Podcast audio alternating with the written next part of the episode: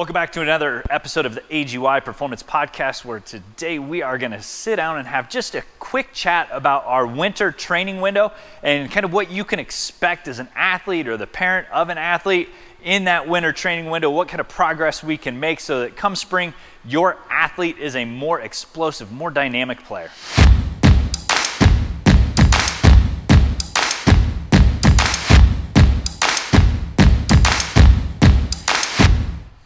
All right, welcome to another episode of the A G Y Performance Podcast. If you are watching along on YouTube, you can see that it's just me and my cup of coffee here to chat today. Um, what I want to get into for just a, a really quick episode is expectations for this winter season that we are about to roll into, which is wild to say winter because locally the weather has just been so nice. It's hard to believe that you know, next week, some clubs are going to start rolling into their winter plan where we're moving indoors and off the field. So, you know, as performance coaches, when we look at our soccer players' fifty-two week year, just like any year, you know, we see four seasons. We see summer, spring, winter, fall.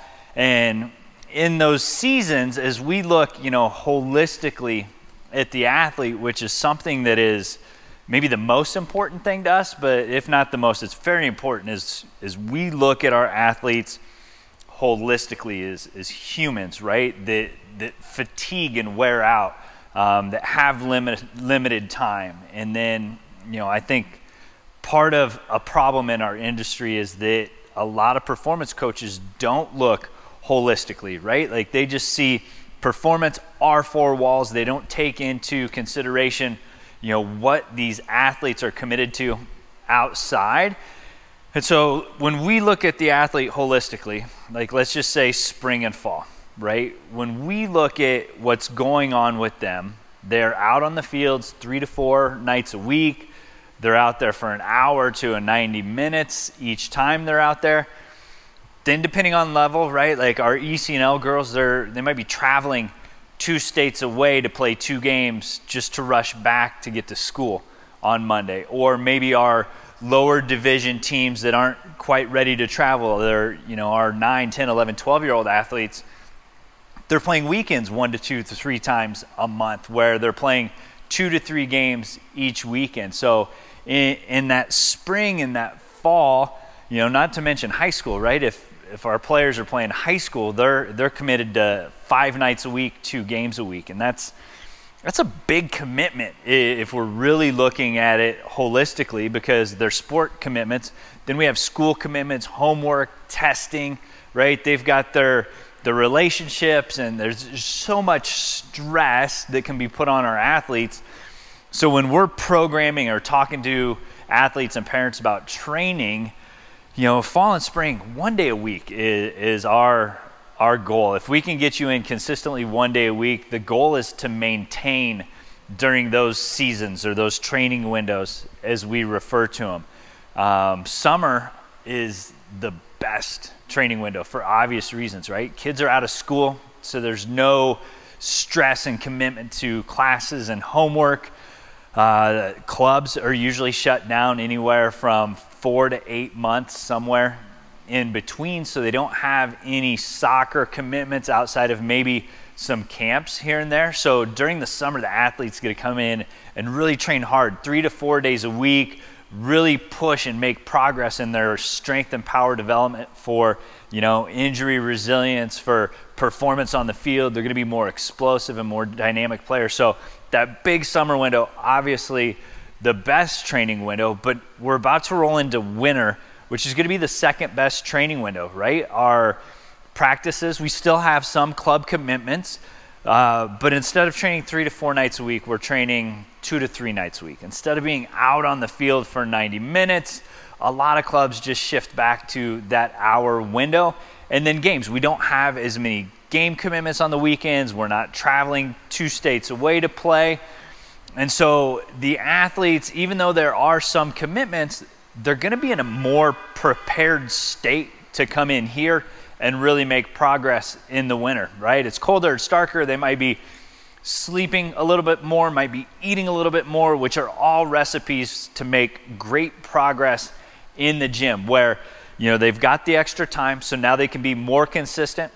With that extra time, we can actually add a second day or a third day, depending on just at what level the athlete is, what their goals are. Um, and then, you know, they get a rest and recover on the weekend. So, you know, as you, as an athlete, or you as a parent, you're starting to look at, you know, what are, what are we going to do this winter? If you as the athlete, or if you're a parent of an athlete that's constantly driven, like, I want to be the best, getting them into some performance training in the winter is going to yield a lot of results in, you know, power, strength. They're going to show up in the spring. They're going to be more explosive in acceleration. They're going to be more explosive in and out of change of direction.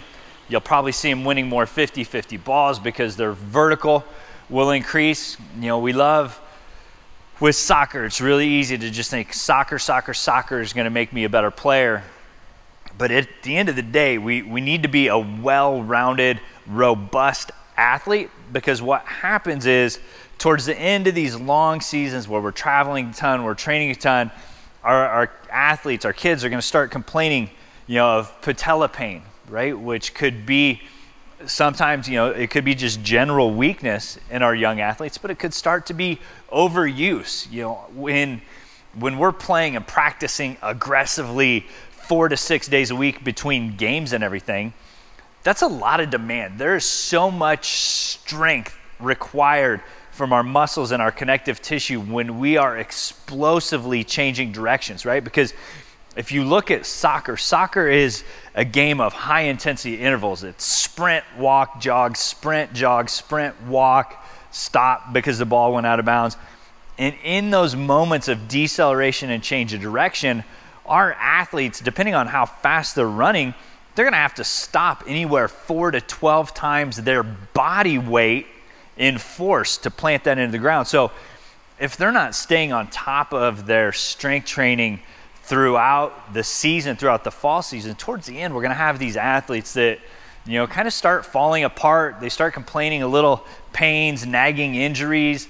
Uh, maybe they don't look as fast or feel as fast. They don't look as explosive. And that all comes down to we, we've under-recovered, or we've overused them without balancing out all of that work with some like robustness work of one day a week that we like to have our athletes in here. So, you know, setting them up, if we can't train in season, at least taking this time in the winter and then the time in the summer to progress and work on some um, overloaded strength training, some progressive overload to help them get stronger. And that way, you know, if they are too busy in the spring and the fall, it's a slower fall towards the end where the athletes are, again, are starting to have those overuse injuries, the nagging injuries, or they just look slower. So, you know, moral of the story is we're about to enter into the second best training window for your athletes to really make result, make good progress and get results. So